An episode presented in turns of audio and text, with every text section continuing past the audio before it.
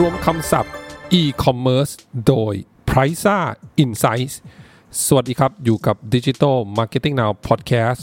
Podcast ที่คอยอัปเดตข่าวสารเกี่ยวกับ Digital Marketing คุณทุกเช้านะครับ อยู่กับผมเบิ้ลณรงค์ยศครับ วันนี้มีข้อมูลดีๆ มาจาก p r i c e อีกแล้วนะครับ อย่างที่ผมบอกไปนะฮะ p r i c e Insights Facebook เนี่ยมีข้อมูลเกี่ยวกับ Digital Marketing เรื่องของ e-commerce เนี่ย แล้วก็เรื่องของ e-business นะครับมากมายเลยทีเดียวนะฮะวันนี้หยิบเรื่องของรวมคำศัพท์ e-commerce มาฝากกันนะฮะที่ทาง p r i c e Insight เนี่ยได้โพสต์เอาไว้ใน Facebook นะครับคำแรกครับอันนี้เรียงจากตัวอักษรภาษาอังกฤษเลยนะฮะคำแรกครับ AI ครับ หรือว่าภาษาอังกฤษเต็มๆ ก็คือ artificial intelligence นะครับ ถ้าแปลเป็นไทยก็คือปัญญาประดิษฐ์นะฮะ อาจจะมีหลายท่านอาจจะมีคำถามว่าทำไม AI มาเป็นหนึ่งในคำศัพท์ของ e-commerce ต้องบอกว่า e-commerce ยุคนี้นะครับ ก็ใช้ AI นะฮะ หรือว่า machine learning เนี่ย ในการเรียนรู้พฤติกรรมผู้บริโภคผู้ใช้งานในแพลตฟอร์มเนี่ย มากมายเลยทีเดียวนะฮะ หลาย ๆ แพลตฟอร์มระระดับโลกนะฮะ ไม่ว่าจะเป็น Amazon นะฮะ แล้วก็ Alibaba เนี่ยฮะ ก็ มี AI ที่จะช่วยดูเรื่องนี้ด้วยนะครับ อันที่ 2 ครับ e-advertisement นะฮะหรือว่าการโฆษณา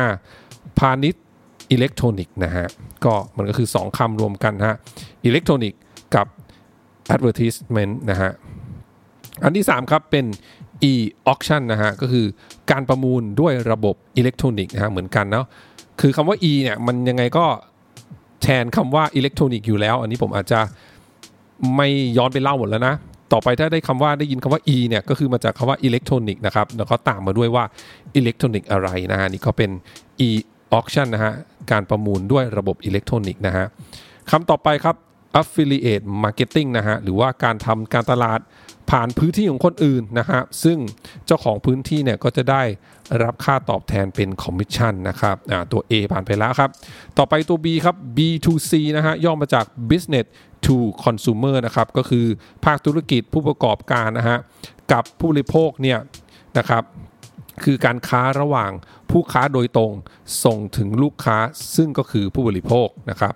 ต่อไปคือ B2B นะฮะ business to business ก็คือการค้าระหว่างผู้ค้ากับลูกค้าแต่ในที่นี้เนี่ยเป็นลูกค้านะครับก็เป็นรูปแบบของผู้ประกอบการหรือว่าภาคธุรกิจเหมือนกันนะครับ ต่อไปเป็น B2G นะฮะ business to government นะฮะก็คือ การทำธุรกิจระหว่างภาคเอกชนกับภาครัฐนั่นเองนะครับ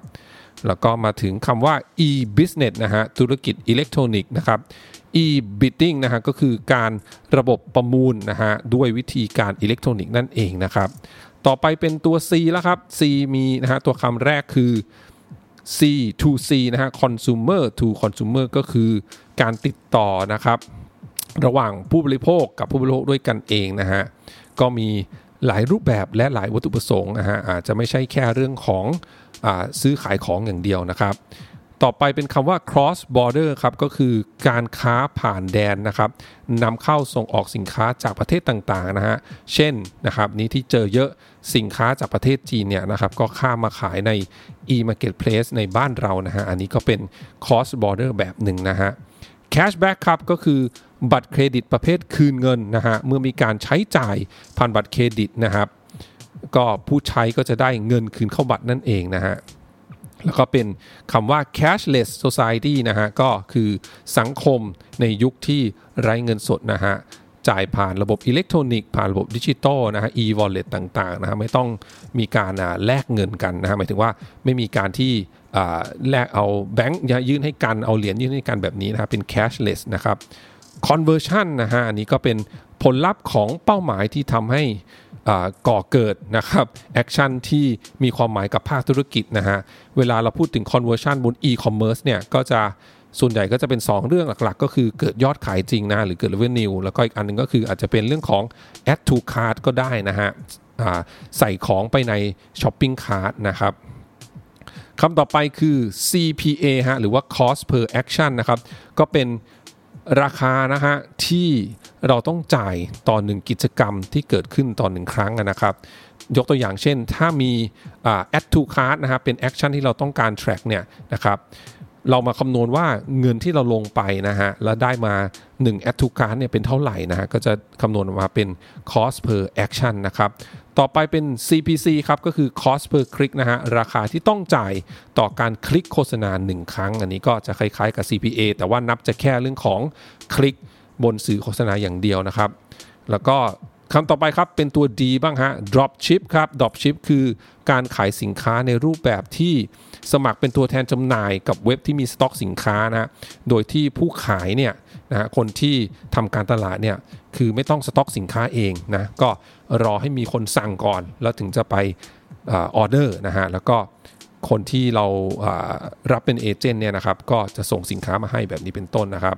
ต่อไปเป็น Display Network นะครับก็คือว่าเว็บไซต์แพลตฟอร์ม ไม่ว่าจะเป็นวิดีโอนะครับหรือว่า ad แบบภาพนิ่งนะฮะที่จะแสดงโฆษณาของเราได้นะครับ Duplicate Content ครับ เนื้อหาซ้ำหรือว่าลอกเลียนเนื้อหาบนเว็บไซต์อื่นนะฮะนี้ในวงการ e-commerce ก็จะเจอเยอะเช่นก็ก๊อปรูปไปเลยอะไรแบบนี้เป็นต้นนะฮะก๊อปรูปก๊อปข้อความนะฮะที่ตัวต้นฉบับจะเขียนไว้แล้วก็หลาย ๆ ที่ก็ก๊อปไปนะก๊อปปี้ไปอะไรแบบนี้นะครับคำต่อไปเป็นตัว e บ้างฮะ เป็นคำว่า e-commerce enable นะครับ ก็คือผู้ให้บริการหรือว่าผู้ช่วยด้านการตลาดที่จะช่วยให้ภาคธุรกิจเนี่ยหรือว่าแบรนด์นะครับสามารถที่จะขายสินค้าบนออนไลน์ได้นะฮะอันนี้ก็อาจจะเป็นทั้งผ่าน e-marketplace หรือทำระบบ e-commerce ของตัวเองก็ได้นะฮะคำว่า enable ก็คือเหมือนคนที่ช่วยทำให้มันเกิดขึ้นได้จริงแบบนี้นะฮะ e-commerce wallet นะครับกระเป๋าเงินสำหรับแอปพลิเคชันของ e-commerce นะฮะอย่างเช่น Lazada ที่มี Lazada wallet นี้เป็นต้นนะฮะนี่ก็เป็นคำของ e-commerce wallet ต่อไปเป็นคำว่าตัว F ครับ fulfillment ครับ fulfillment อะหลาย ๆ ท่านน่าจะพอได้ยินบ้างนะฮะบริการคลังสินค้าพร้อมจัดส่งนะฮะเป็นบริการที่อำนวยความสะดวกให้กับผู้ขายของออนไลน์นะฮะธุรกิจที่ขายของออนไลน์เนี่ยหรือว่าธุรกิจ e-commerce ต่าง ๆ ในเรื่องของพื้นที่จัดเก็บสินค้าจัดเก็บสต็อกนะฮะหรือว่าคลังสินค้า แล้วก็เรื่องของการแพ็คสินค้าเพื่อจัดส่งนี้เป็นต้นนะครับ ต่อไปเป็นตัว G กันบ้างครับ G นะฮะคำแรกเป็น government to consumer นะครับในที่นี้เนี่ยแน่นอนวัตถุประสงค์ไม่ใช่เป็นการเรื่องของสร้างกำไรนะฮะแต่ว่าเป็นการอาอาจจะมอบบริการต่างๆนะฮะให้กับ คอน sumer นะให้กับประชาชนโดยภาครัฐเป็นคนจัดการให้นั่นเองนะครับ ต่อไปเป็นตัวไอครับไอก็จะเป็น inbound marketing นะฮะเทคนิคการตลาดที่ดึงดูดกลุ่มเป้าหมายนะครับให้มาที่ในพื้นที่ของเรานะฮะส่วนใหญ่ก็จะเป็นให้เขาเข้ามาในเว็บไซต์ของเรานี่เป็นต้นนะฮะ inbound นี่ก็เป็นคำว่า in ก็คือ inbound เข้ามานะครับ ต่อไปเป็นตัว J ครับ J เนี่ยมีคำหนึ่งนะที่เขาพูดว่า JSL e-marketplace นะฮะเป็นคำย่อนะครับของ 3 แพลตฟอร์มใหญ่นะ e-marketplace ใหญ่ 3 เจ้านะครับ ก็คือ JD Central นะฮะหรือว่า JD นะฮะแล้ว Shopee นะครับแล้วก็ Lazada นะฮะก็จะย่อเป็น JSL นะฮะดังนั้นเวลาที่เราไปฟังสัมมนานะฮะถ้าเกิดว่าเวลาเขาพูดถึงเรื่อง e-commerce แล้วเขาพูดคำว่า JSL ขึ้นมาเนี่ยก็ไม่ต้องงงนะฮะ ไม่ใช่เป็นค่ายสื่อนะในเมืองไทยนะแต่เขาหมายถึงสามเจ้าใหญ่ของโลกนะของฝั่งเอเชียเนี่ยฮะ JD Shopee แล้วก็ Lazada นะครับ ต่อไปเป็นคำตัว L บ้างฮะ L ก็มี landing page นะครับ หน้าเว็บไซต์ที่คนคลิกเข้ามา จากการค้นหาใน Google หรือจากการกดจากโฆษณาแบบนี้เป็นต้นนะฮะ landing เข้ามานะฮะเลยเป็นที่มาของคำว่า landing page ครับ lead ครับ lead คือข้อมูลติดต่อหรือว่าข้อมูลส่วนตัวของกลุ่มเป้าหมาย แล้วก็ลูกค้าที่สนใจในสินค้าและบริการของเรานะของบริษัทนะครับ แล้วก็มาลงทะเบียนไว้แบบนี้นะครับ ต่อไปเป็นตัว M ครับคำว่า e-marketplace อันนี้ก็คุ้นเคยเนาะก็คืออย่าง Shopee JD Central นะ JD Lazada นะครับ พวกนี้ก็เป็น e-marketplace ทั้งหมดนะครับ O ครับ Omni Channel นะครับก็คือการติดต่อสื่อสารกับลูกค้าในหลากหลายช่องทางนะครับแล้วก็มีการเชื่อมโยงช่องทางต่างๆ เข้าด้วยกันนะฮะทั้งออนไลน์แล้วก็ออฟไลน์เป็นต้นนะครับให้รวมเป็นหนึ่งเดียวนะฮะแบบนี้เขาเรียกว่า Omni Channel นะครับ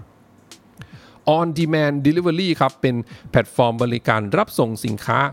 ตามความต้องการครับตามชื่อเลยนะฮะ on demand นะครับต่อไปเป็นตัว S กันบ้างครับอ่าเป็นคำว่า social commerce ครับการขายของออนไลน์ ผ่าน social media นะฮะ shipping aggregator นะฮะก็คือตัวกลาง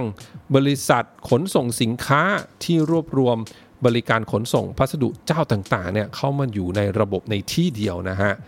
ต่อไปเป็นคำว่า e-service ครับก็ตรงตัวเหมือนกันบริการทางอิเล็กทรอนิกส์นะฮะแล้วก็จะเป็นคำว่า e-society นะฮะสังคมอิเล็กทรอนิกส์นะครับแล้วก็ต่อมาจะเป็นตัว T บ้างฮะก็จะเป็นคำว่า e-tailer นะฮะหรือว่าถ้าคนเข้าใจง่ายหน่อยก็คือ brand.com นั่นเองก็คือ ร้านค้าออนไลน์ของตัวเองที่ไม่ต้องผ่าน e-marketplace คนกลางนะครับ อย่างเช่นอาจจะออกชื่อเลยนะฮะ เช่นวัดสันนะฮะวัดสันก็มีหน้าร้านถูกไหมฮะ ก็แล้วก็มีขายบนเว็บไซต์ของวัดสันเองนะครับวัดสัน .co.th นะแบบนี้ก็ถือว่าเป็น e-tailer ที่หนึ่งนะครับ แล้วก็ต่อไปเป็นตัว U บ้างฮะ อันนี้ก็เบสิกแล้วฮะ URL นะฮะ หรือว่า